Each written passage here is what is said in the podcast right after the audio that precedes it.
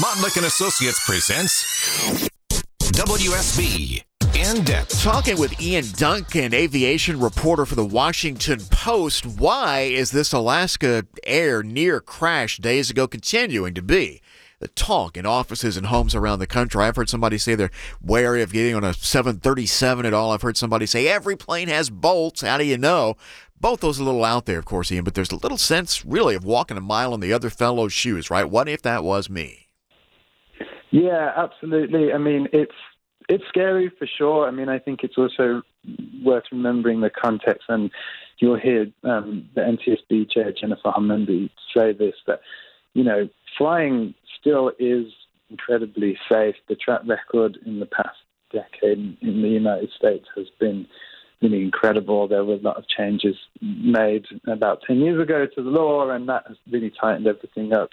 Um, but uh, I think it's understandable that when something like this happens, people put themselves in their shoes and imagine what if I had been on that plane. And, and the people who run it said it was terrifying.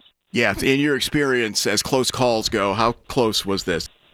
Yeah, I mean, I think had they been higher up, that potentially could have been a much more serious situation. Um, the pilots, you know, it's amazing when you listen to these air traffic control recordings, a normal person would be like totally freaked out, and they're calmly saying, "Here's what we're going to do. We're going to bring this plane back down. Yes, it's an emergency, but you know we we know what to do." Um, and uh, that is just kind of remarkable to hear.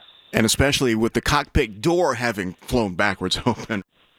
Right, absolutely. And um, reports that they were struggling with their own oxygen mask as well. Um, you know, there's a lot for these pilots to to handle, and it, it just takes incredible skill in a situation like this.